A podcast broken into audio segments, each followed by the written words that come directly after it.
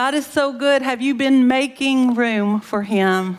Have you been making room? It's just, like I said, it's the smallest move toward Him, and He moves so swiftly toward us. You know why?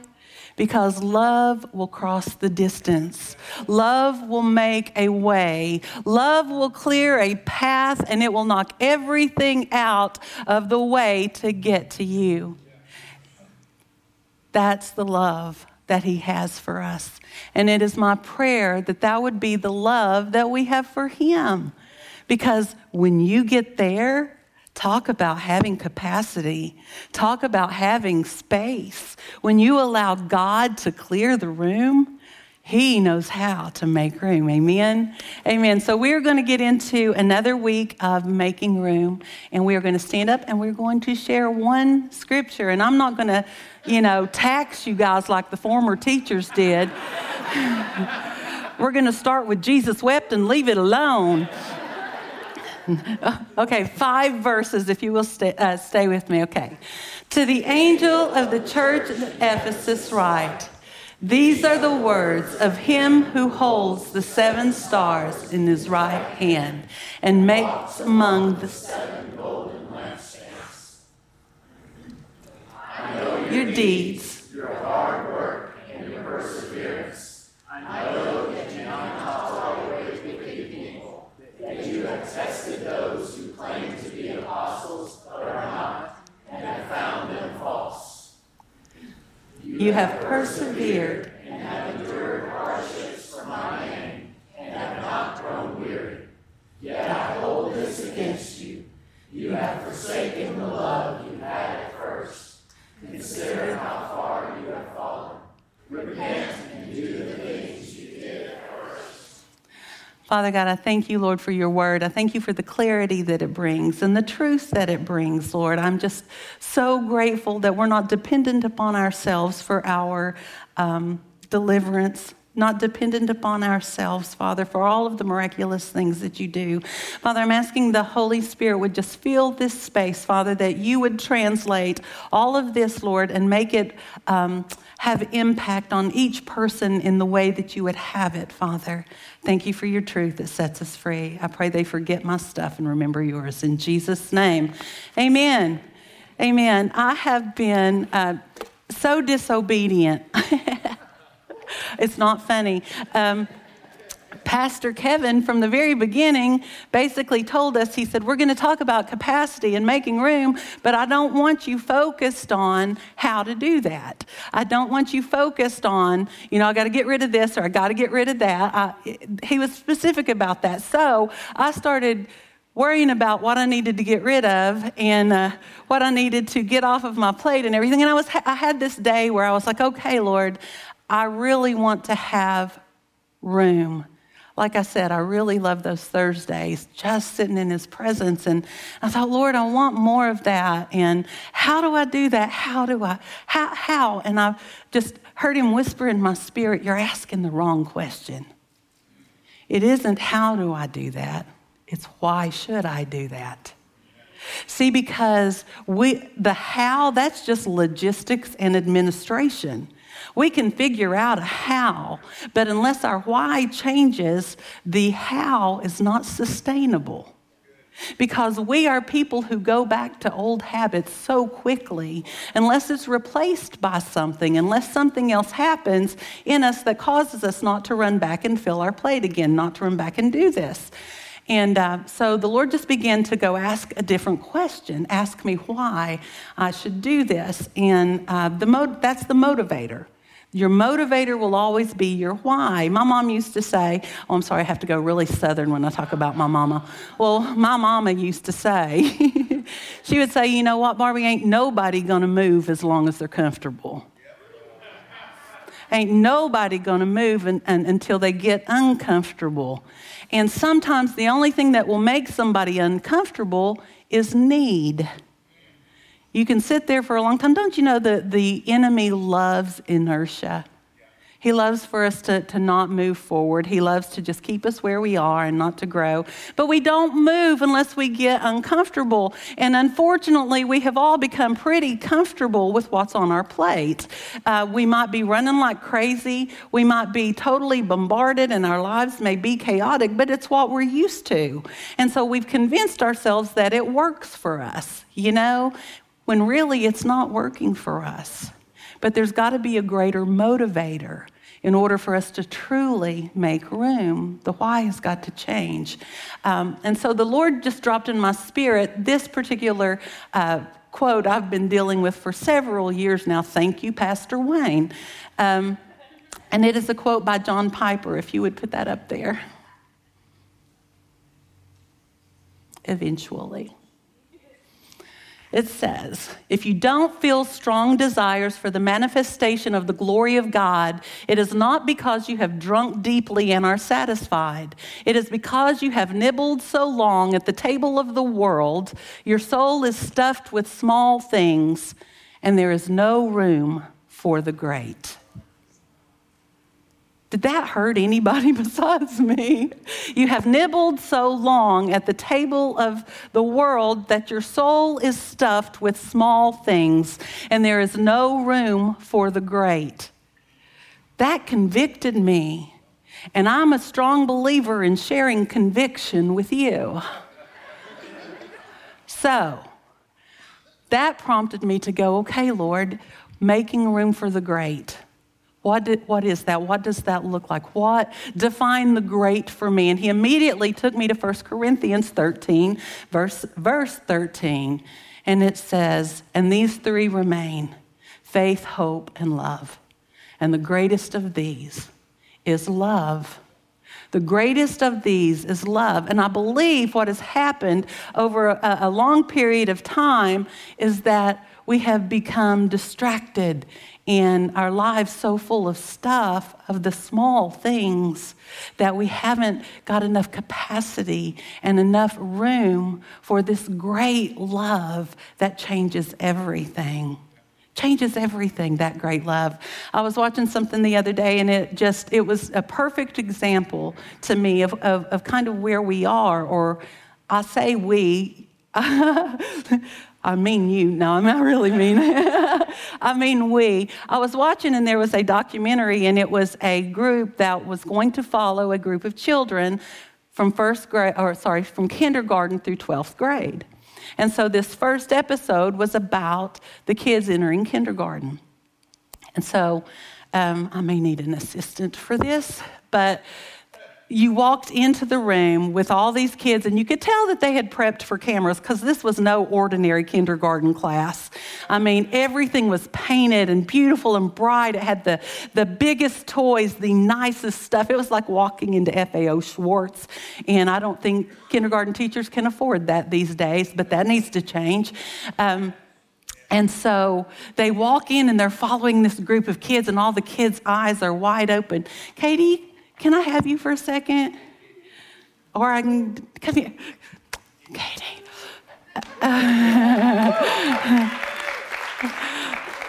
I'm going to be the kid and you be the mom. We're going to reverse roles, okay? You're never sitting on the front row again, okay? Uh, it would just have taken you longer to come from the back. so the camera is on these kids coming in, and you're the mom, and there's this one little boy, and he is like, he is holding on to his mama like that. Everywhere she went, he was like marking step with her. There were a couple times, I mean, all he wanted was her. He would hold on, he would stroke her hair. And there were a couple times he'd look at he'd go, like, I love you, mom. you know, he wanted to make sure that she saw him. And, and so everywhere she would go, he was right on her. I mean, he loved her. He was just like, the whole time. And so one time she tried to stand up like she was going to go out of the room. Ah! That's kind of what he did. He yelled and he screamed. And so she stood there. But that scream, that yell, that discomfort caused what?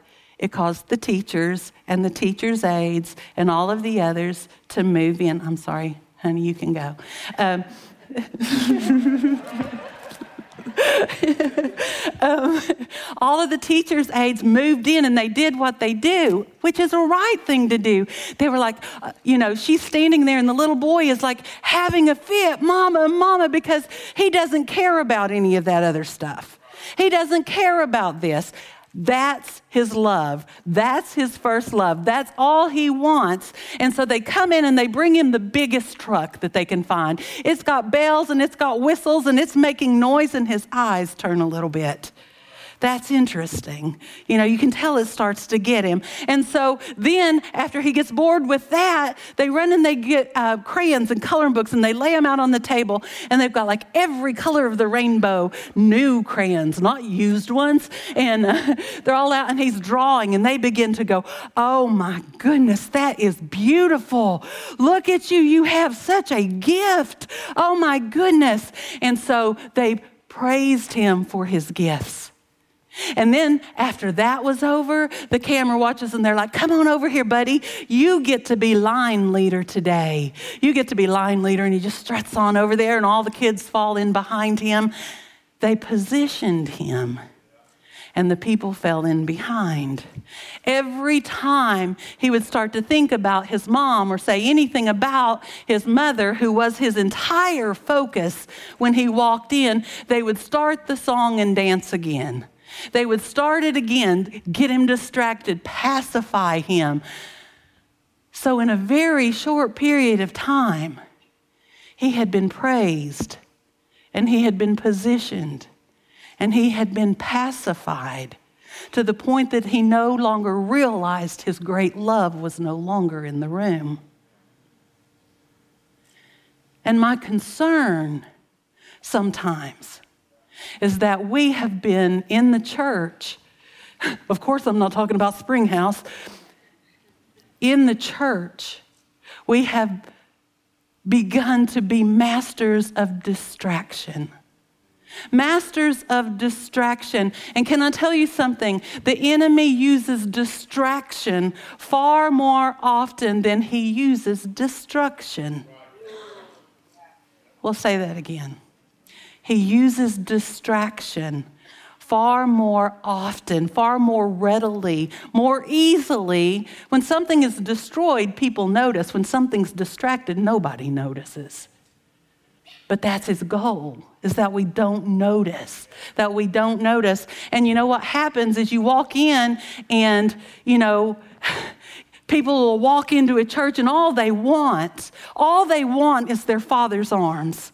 All they want is to know him, to, to be in his presence. That's all they want.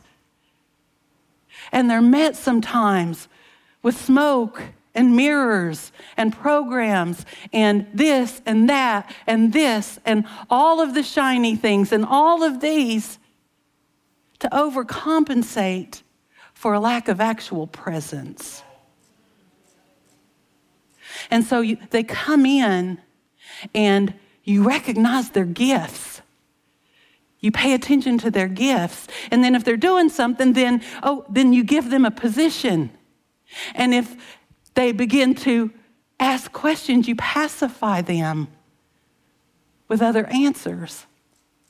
So by the end, somebody who came in really hungry for God and just wanted to experience his presence and just be with him, they are all of a sudden, without even realizing it's happened, they have been praised and they have been positioned and they have been pacified to the point that they do not recognize that his presence is not in the place.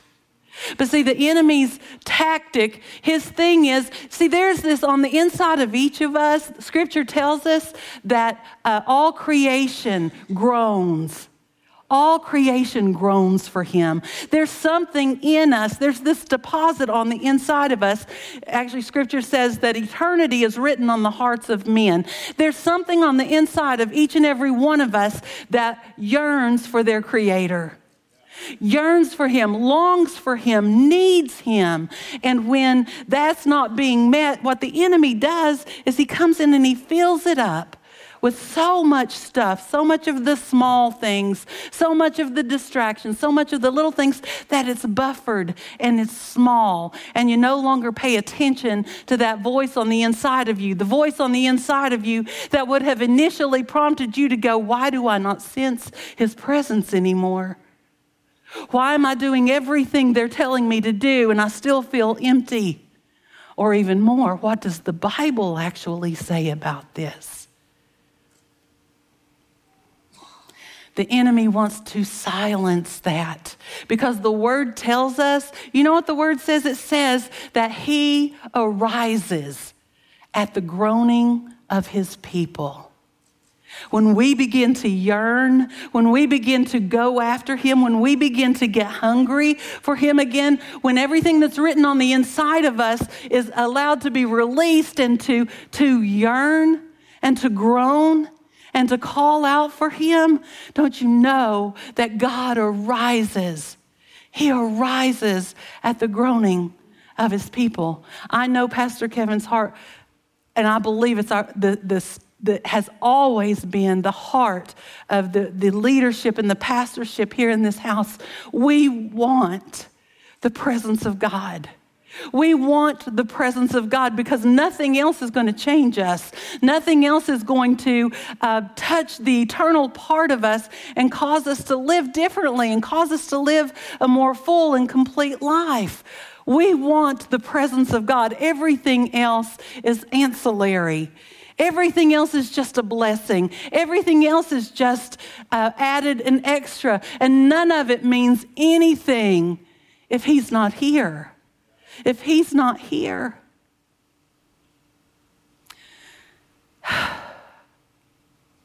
many years ago, actually, many years ago, Katie was about two, maybe two and a half. And Hal and I had to go out of town. So it was the first time she had stayed with my mom. But we lived in Jackson, and mom lived in East Tennessee, God's country. And um, I didn't feel like that growing up, trust me. it was like, where's God? Um, really, he's over behind the barn. Um,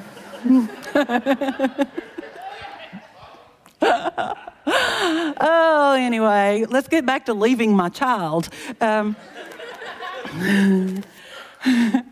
uh, we dropped her off, and, and she was going to have to stay for three days. And uh, which, uh, like I said, it was the first time, and um, I hated leaving her.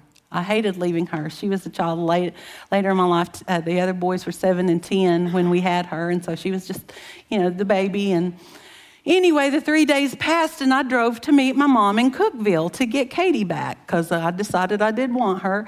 And um, and I'm in the parking lot when my mom pulls in. And when she pulls in, I can see Katie in the back seat and in her car seat. And she's got everything spread out on there. I'm pretty sure there were some french fries and some toys and everything else.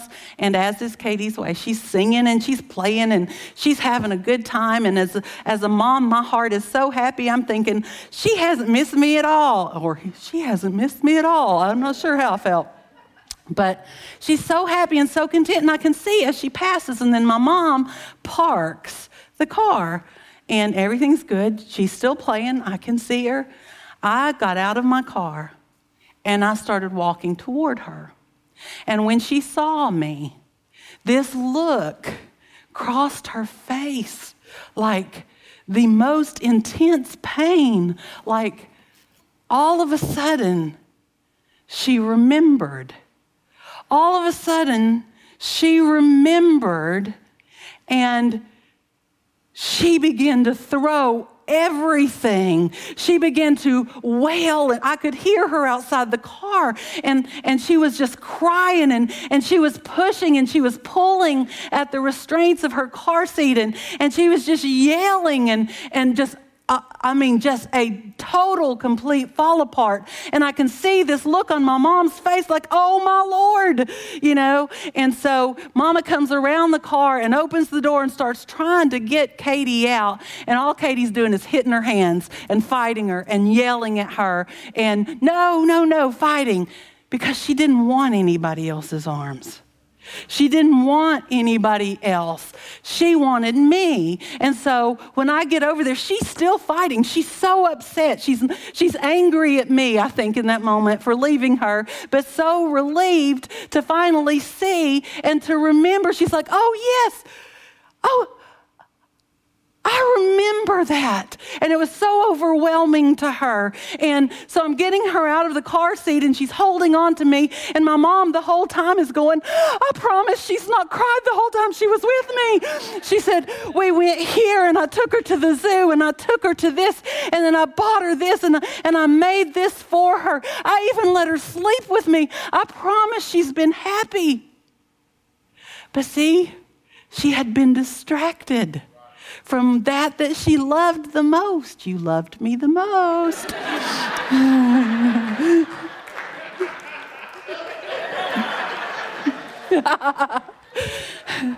and you know what, guys? Sometimes we need to catch a glimpse in order to remember that love that we've forgotten. And my prayer would be that when you encounter his presence, that you would all of a sudden remember that eternity that has been written on your heart, and that you would begin to groan, and that you would be, begin to cry out, and that you would accept no arms except his. Except his. Because just like she cleared the board my mom was ducking and she's flinging things and throwing things and fighting at her restraints. Some of us need to get rid of some stuff and we need to fight at our restraints in order to get at the one that we truly love. We need to, to make the effort, do the work, fight toward Him. Love will clear a path and see if you will begin to encounter, when we begin to remember this great love. I don't know about you, man, but when I first fell in love with the Lord, when I first fell in love with Him, the, the scripture that we read in the beginning, it says to return to your first love. And then, just like God, He doesn't tell us to do something and then not tell us how to do it. And it says, remember the heights Remember the heights from which you have fallen. I remember the heights. I remember the heights. I know what it feels like to be in his arms. I know what it feels like for him to speak to me in the middle of the night. I know what it feels like to stand in the altars with my arms raised and, and to feel this liquid love, this light just flood through me as forgiveness washes through me. I know what it feels like to lay in the middle of the night in a hospital room with a brand new baby and look at fingerprints and go, God, you are so faithful. You are so faithful as his presence fills the room. You need to remember the heights. You need to remember those moments where he has met you, whether in heights or in depths. Remember the heights of relationship that you had with him. And then it says, once you have done that, once you remember where you were with him in comparison to where you might be at this point in time, it says, remember and repent Repent. God, I am so sorry. I let that fall through the cracks. I am so sorry, God. I got so busy that I forgot was, what was important.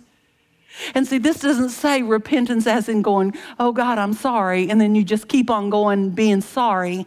Scripture tells us that godly sorrow brings repentance, worldly sorrow leads to death. You can be sorry all day long and still die in that sorrow. Godly sorrow, let me tell you what, guys, it brings life. And in that definition of life, it says it brings innocence. Innocence. When was the last time that you felt truly innocent, truly clean? Remember, repent. And then it tells us the final step return. Go and do those things you did in the beginning. What did you do in the beginning? In those times when you walked so closely and intimately with Him, what were your practices? What did you do? I was so completely captivated with Him. I wanted to know everything. I sang to him. I prayed too much. I don't know that there is such a thing, but I'm pretty sure I did it. I, I wanted. To, I kind of had this image in my mind of him going, "Oh, Barbie, come on." Does she ever stop talking? And the and the church said no. I lo- he was everything. He is everything to me. Everything else is bonus, but He is everything to me. Remember the heights. Repent. God, I'm sorry we lost this. I'm sorry I haven't pursued you in the same way. If I can get the worship team to come on out. And then go and do those things you did in the beginning. We are going to sing this song one more time. And what is in my spirit is that if you have been in that place of distraction, if you have been um, in those moments where you forgot, you've forgotten what it feels like to truly be in His presence, we've lost the worship team. I knew we shouldn't have left biscuits and coffee out. We're going a cappella.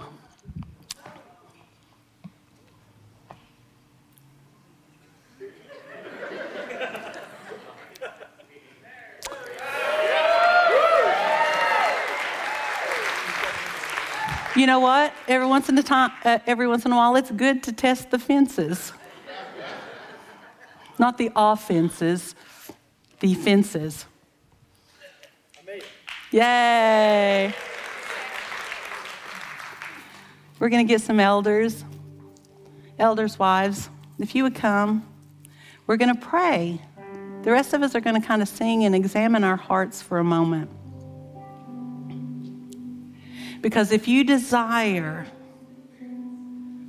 to fill your life with the great and not the small, if you desire more capacity and to create room in your life, this kind of love, it does that. His love will do that. Will you stand with me? Father, I thank you that you are drawing and you are wooing and you are calling us to you, Father. And Father, that love that you have for us and that love that we have for you, Lord, it's going to clear the, the, the plate in the, the most perfect and beautiful way, Lord. I thank you that in you, Lord Jesus, there's always space. Father, I thank you that the moment that we look up, Lord, you lean in. And so, Father, we're asking as we look up that you lean in in this moment. And Father, as those that step out today, Lord, I pray that they would see in your spirit, in their spirit, as you come running. Father, minister to your people today as only you can.